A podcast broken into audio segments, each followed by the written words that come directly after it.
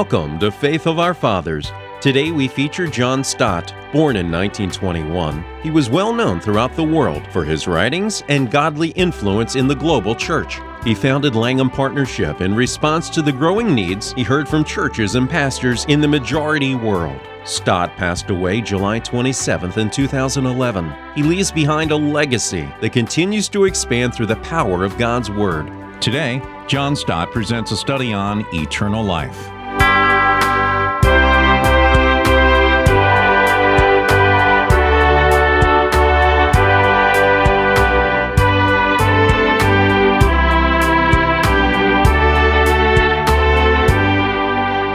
We come today to the last phrase of the Apostles' Creed, that is to say, the life everlasting.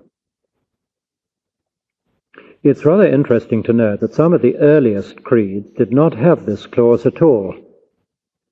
In their case, the creed ended with the resurrection of the body. It was soon seen to be necessary, however, to add this final clause in order to affirm our faith in that life to which the resurrection of the body will introduce the redeemed. So now we say, I believe in the resurrection of the body, and after that, the life everlasting.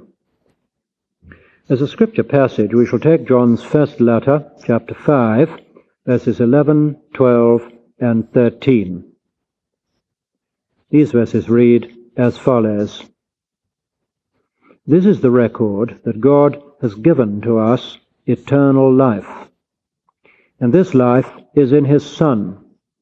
He who has the Son has life. He who does not have the Son of God does not have life. These things I have written unto you who believe in the name of the Son of God, that you may know that you have eternal life. You will have noticed that there are in these verses some, is it five or so references to life or eternal life. From these verses, then, and others in the New Testament, I want to bring you five straightforward propositions on the important subject of eternal life. Proposition one eternal life begins now. Although the position of this clause in the Creed clearly lays emphasis on the final state, the final destiny of the redeemed soul, because it comes after the resurrection of the body, yet the Creed does not deny the biblical fact that eternal life begins now. We've seen it in our text. 1 John 5 verse 11 says, God has given us eternal life. That's a past event. But verse 12, he who has the Son has life. That's a present experience. God gave it to us when we first put our trust in Christ, so now we continue to possess it. Eternal life is a present possession. Nobody can possibly read John's Gospel without grasping this tremendous truth. Let me give you a few examples. John 3:16, I dare say the best known verse in the whole Bible. God loved the world so much that he gave his only son, to the end that all who believe in him should not perish, but have, and the implication is have now, as soon as they believe, eternal life. Same chapter, John 3, verse 36, he who believes on the Son has eternal life.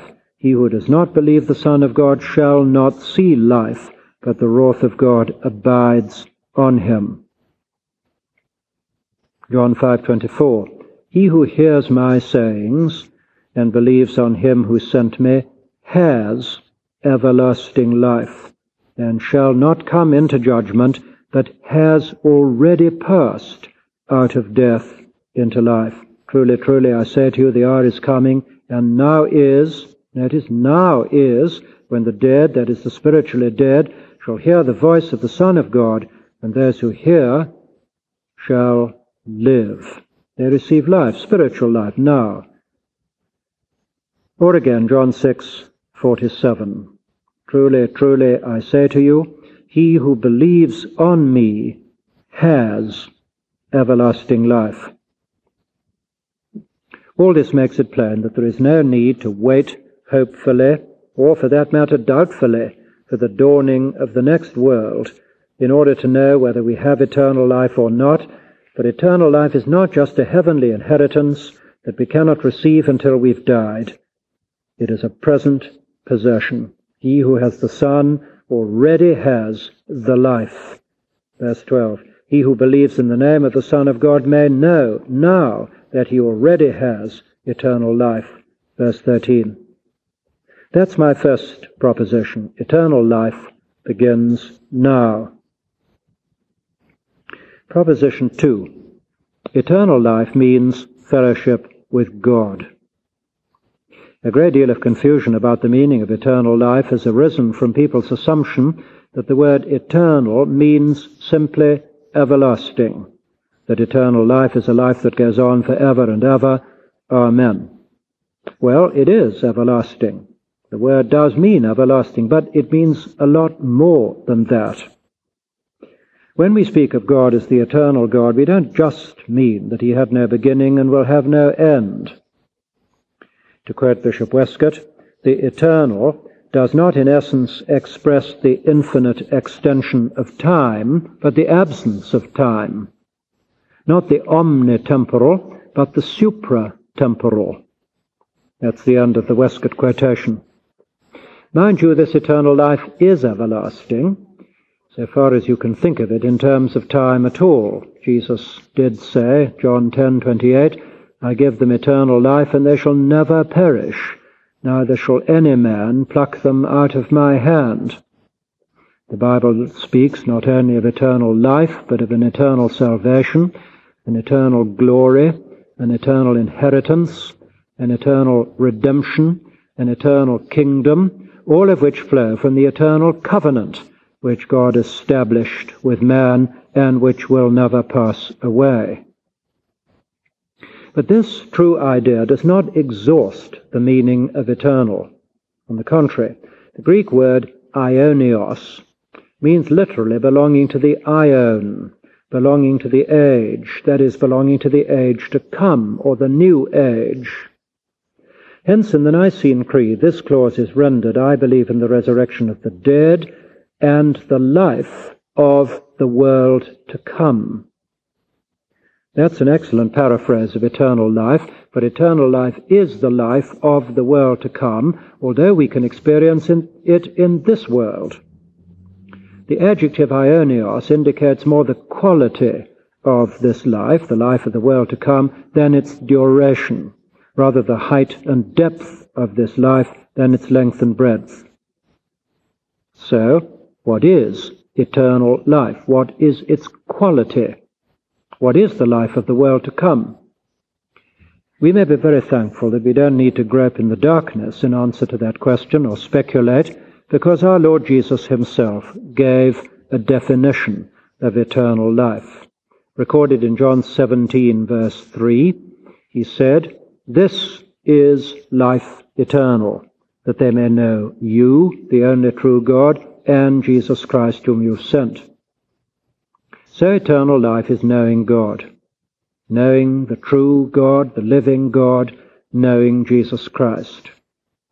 The same is taught, incidentally, almost as an echo of what Jesus said in John's first letter, chapter 5, verse 20, where he writes, We know that the Son of God has come and has given us an understanding that we may know him who is true, and we are in him who is true in his Son Jesus Christ. This is the true God and eternal life.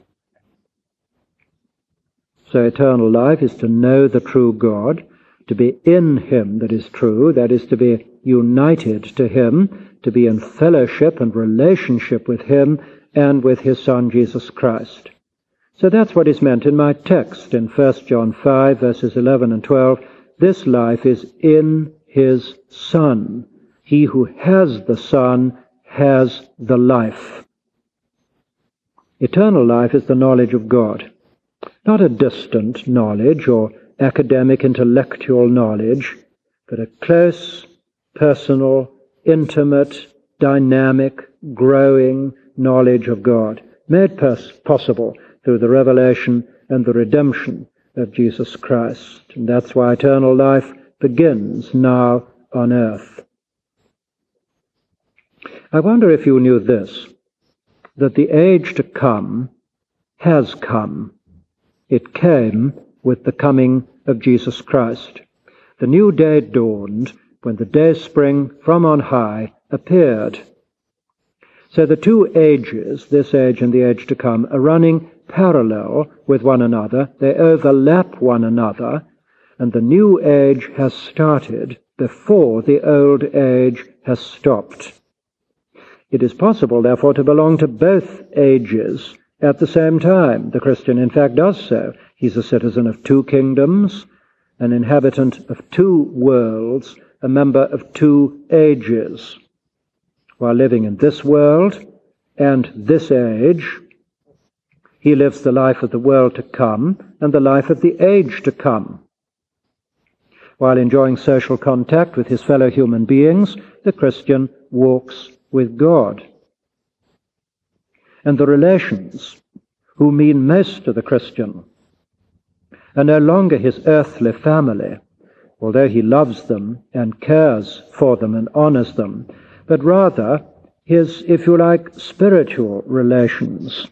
His Father God, Jesus Christ, his elder brother, the Holy Spirit, his indwelling comforter, and all his brothers and sisters who are in the world. God to the Christian is the point to which the needle of his heart's compass always reverts. Well, that's my second proposition. Eternal life means fellowship with God, God centeredness. Proposition three eternal life that begins now and is fellowship with God will be consummated in heaven. It is a present possession, often in the New Testament, but also sometimes it's a synonym for heaven. As an example, take Matthew 25, where Jesus likens the judgment of the great assize to a shepherd's separation of sheep from goats in his mixed flock. Jesus ends, they will go, they will go into eternal punishment, but the righteous into eternal life. Verse 46. That is, into heaven. So, although eternal life begins on earth, it cannot be perfectly enjoyed on earth. I'm sure that every Christian will agree that our enjoyment of eternal life is hampered on earth. We cannot have unbroken, unspoiled fellowship with God on earth. For one thing, our redeemed souls dwell in unredeemed bodies. And although the body itself is not evil, it's associated with a fallen nature which impedes the progress of the soul. Sometimes, though the Christian would rise up on eagle's wings and soar aloft to God, he finds that his wings are pinioned, his wings are clipped. Then in the next phrase, our knowledge is imperfect.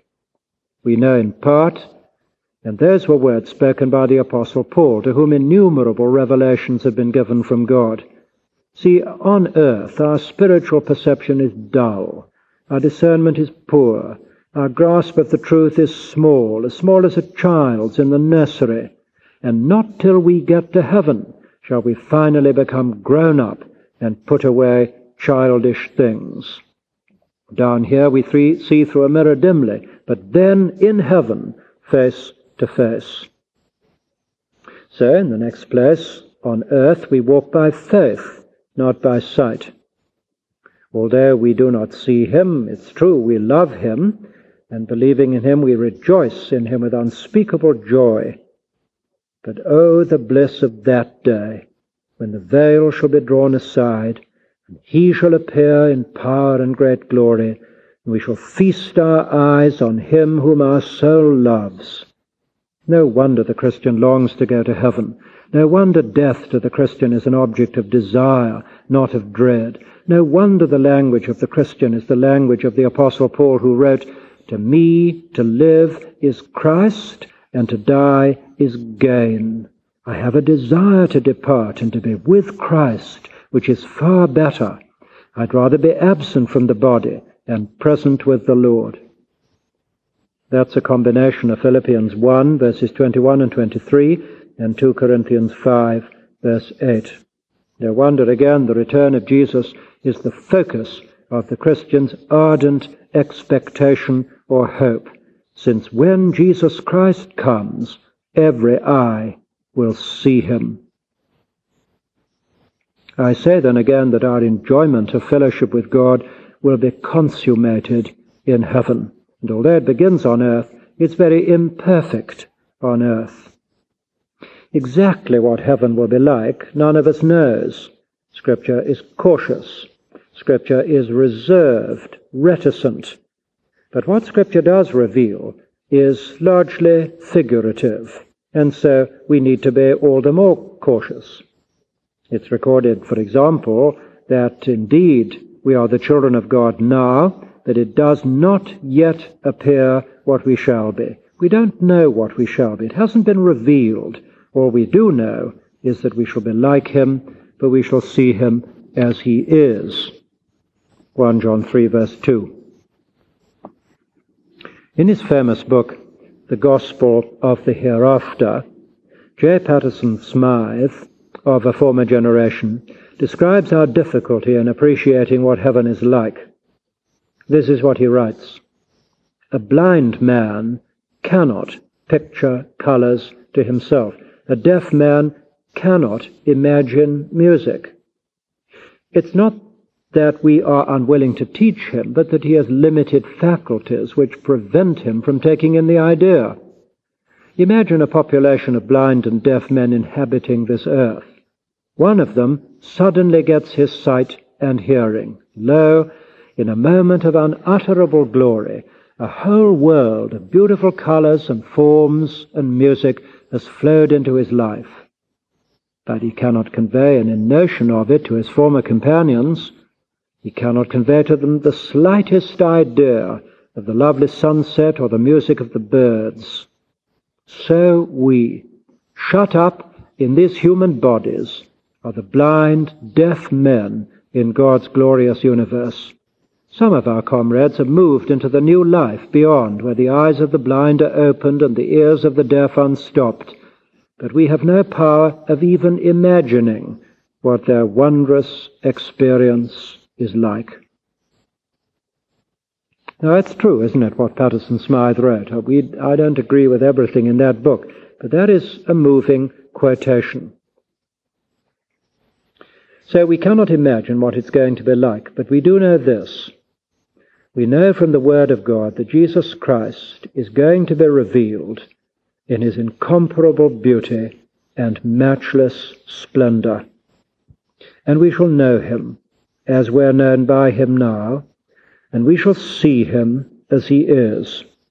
And we shall not only behold his glory, we shall reflect it. If he is to be glorified in heaven, he is to be glorified, we're told, in his saints, in his people. His people are to reflect his glory, and we shall worship him day and night, swelling the ceaseless anthems of the angels in heaven. Our whole life will be worship, God-centered worship. And we shall also be given some work to do. We shall have some responsibilities to discharge, though what their precise nature will be, we do not yet understand.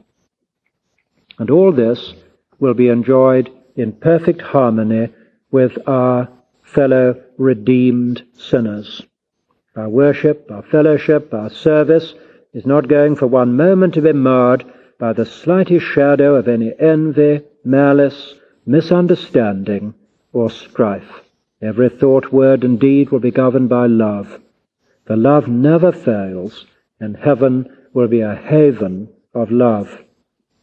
Moreover, in our fellowship with God and with each other, we shall find a perfect satisfaction of the nature that God has given us. This deeply satisfying eternal life is described in the book of the Revelation in vivid imagery.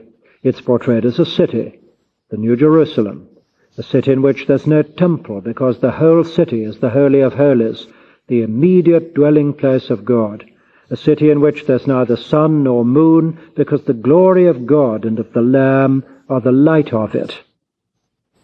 But if it's depicted as a city, it's portrayed also as a park, paradise regained, a new Garden of Eden, in which flows the river of the water of life, clear as crystal, and in which grows the tree of life, whose leaves are for the healing of the nations. All may eat of that tree. All may drink of that water, without money and without price. And those who eat of the tree have their hunger satisfied. Those who drink of the water have their thirst quenched. But it's written, they hunger no more, neither thirst any more, neither shall the sun light on them, nor any heat. For the Lamb who is in the midst of the throne shall feed them, and shall lead them to living fountains of waters, and God shall wipe away all tears from their eyes. That then is my third proposition. Eternal life, which begins now, and which means fellowship with God, will be wonderfully and gloriously consummated in heaven. Proposition 4 Eternal life is a free gift. I want to refer you back to my text, 1 John chapter 5 and verse 11.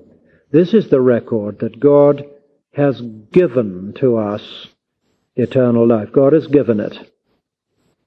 John 10:28 I give unto them eternal life. Jesus said, I give it them. They shall never perish, no man will pluck them out of my hand. Again, John 4, verse 10. Jesus said to the Samaritan woman, If only you knew the gift of God, and who it is who says to you, Give me a drink, you would have asked of him, and he would have given you living water, the water of life. It is a gift of God. So eternal life, this personal relationship to God in this life, and in the next cannot be achieved by man's effort or deserved by man's merit. Eternal life is a gift to be received and not a reward to be earned. No man has ever attained it by his own good works. No man will ever attain it by his own effort. Or you may have the righteousness of Noah and the patience of Job and the wisdom of Solomon all rolled into one, but you'll never earn eternal life by your own merit. Eternal life cannot be attained by us, by our own effort, for the simple reason that we are sinners. Sin separates us from God, whom to know is eternal life. So while sin separates us from God, we cannot enjoy life.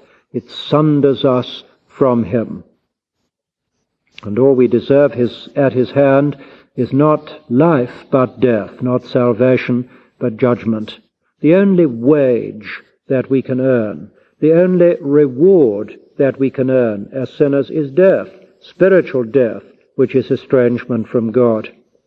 It's written in that key text, Romans 6 verse 23, the wages of sin is death, but the gift of God is eternal life through Jesus Christ our Lord. What could be plainer than that? Sin pays wages, and the wages sin pays is death, separation from God. But God gives gifts, and the gift he gives is eternal life, fellowship with himself through Jesus Christ. Yes, it's through Jesus Christ that this gift is free. That Jesus Christ came into the world to save sinners. He died on the cross to save sinners. And through him we may receive eternal life freely. For he accepted in his sacred and guiltless person the stain and guilt of all our sins. Eternal life is free to us because it was so terribly costly to him. Only because it cost him his precious lifeblood does it cost us nothing. Eternal life is a free gift and we must be humble enough to receive it as such. That brings me to proposition 5. Eternal life can be missed. Eternal life is a free gift, but it is not showered upon everybody, whether they want it or not. Eternal life is a free offer, before it becomes a free gift. Eternal life is available to every sinner because Jesus Christ died for our sins.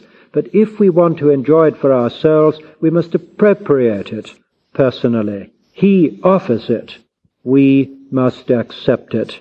He gives it. We must receive it. To be a little more accurate, God offers us not a thing, an it, but a person. He offers us not eternal life, but his only Son, Jesus Christ, in whom this eternal life is to be found. This personal fellowship with God, which is eternal life, is only possible to those who have Jesus Christ as their Saviour. It's Jesus Christ who reveals God to us. It's Jesus Christ who redeems us to God, who introduces us to God, who forgives our sins. So the Scripture says, 1 John chapter 5, verses 11 and 12, he who has the Son has the life. This is the record that God has given us eternal life, and this life is in His Son.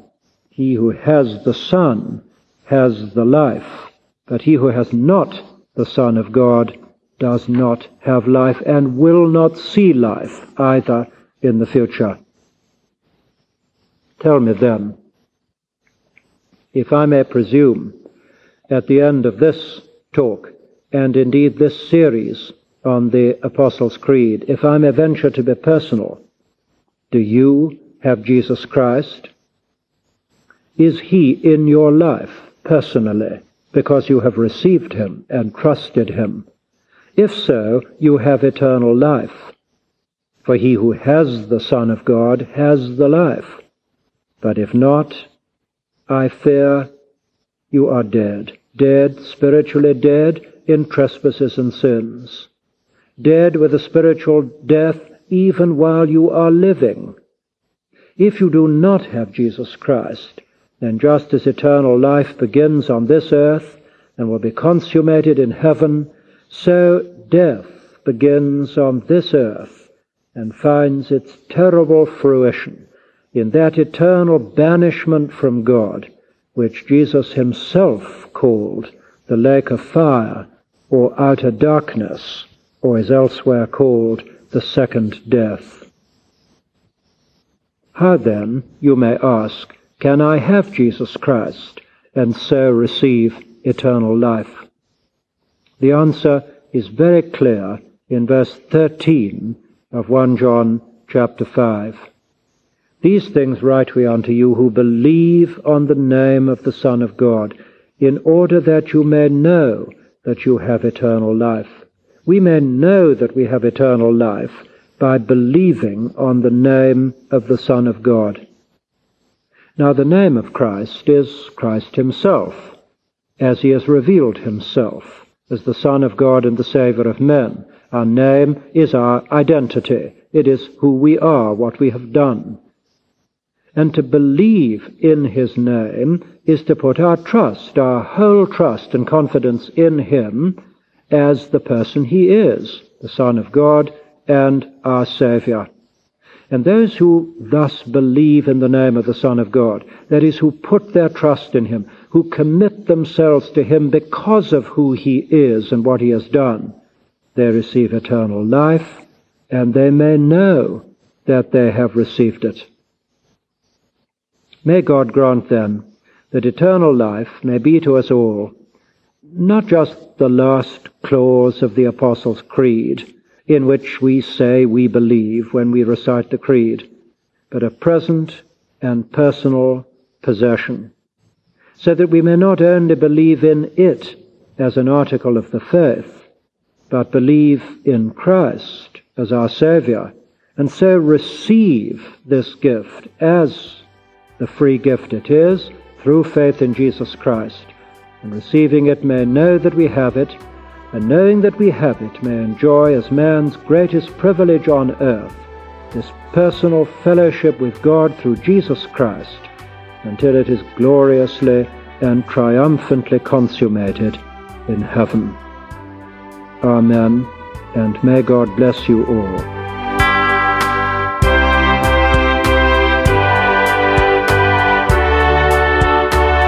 You've been listening to John Stott. Listen to Faith of Our Fathers each Saturday and Sunday to hear more great 20th century preachers.